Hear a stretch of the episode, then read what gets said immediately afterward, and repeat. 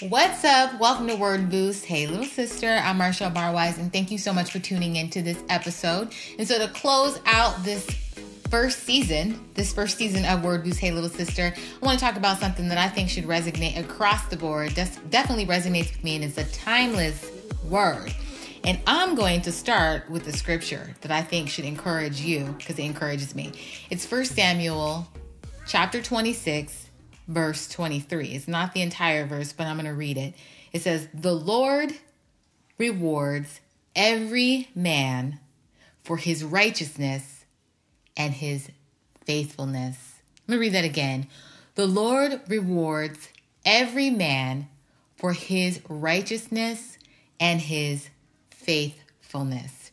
Man, you guys, trying to live righteous and remain faithful in a world where people use there's corruption everywhere. People are trying to get their own. There's the fake it till you make it mindset.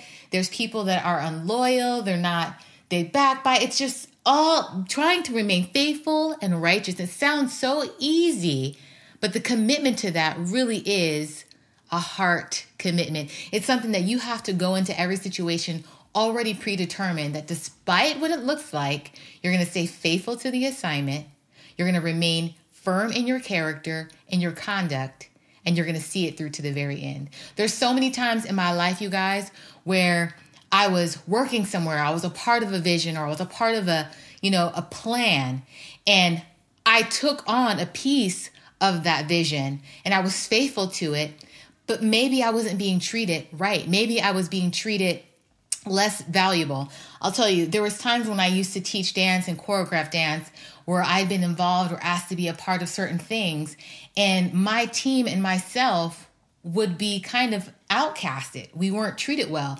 However, we were an integral part or a vital part of the overall outcome or production, right? And in those situations, I couldn't in myself been like, you know what? They don't value me. I'm not going to show up or we're going to do our own thing. Or I could have been acting, you know, just getting caught up in the way that I was being treated versus being committed to be faithful with what I said I was going to do, being faithful by showing the character and the conduct that I believe I was called to serve in that moment.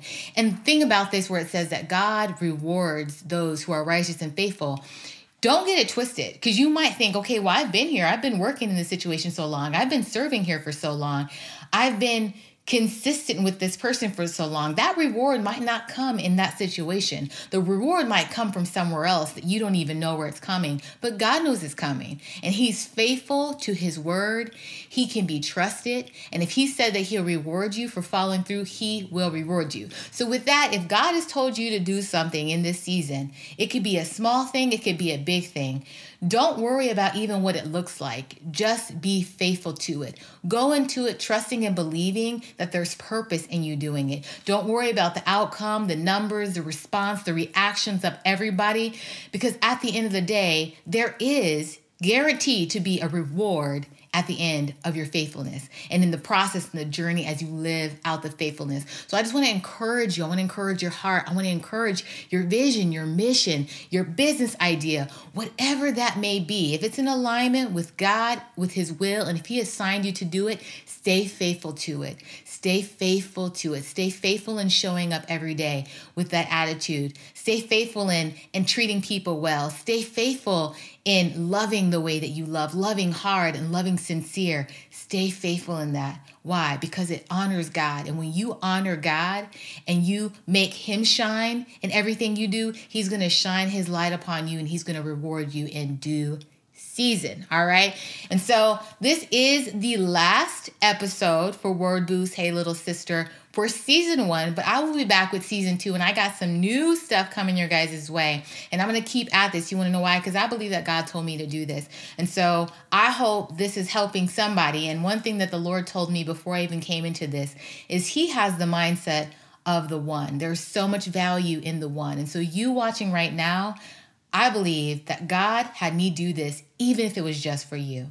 And I'm excited and I rejoice about that. Why? Because the God that I serve, he left the 99 for the one. Why? Because he knows that there's value in, in even just one. And I want you, just as I have really taken that in, to take that on and take that into your next assignment, take that into the next thing that you say, you know what? God told me to do this. I'm going to be faithful and I'm going to rejoice over the one.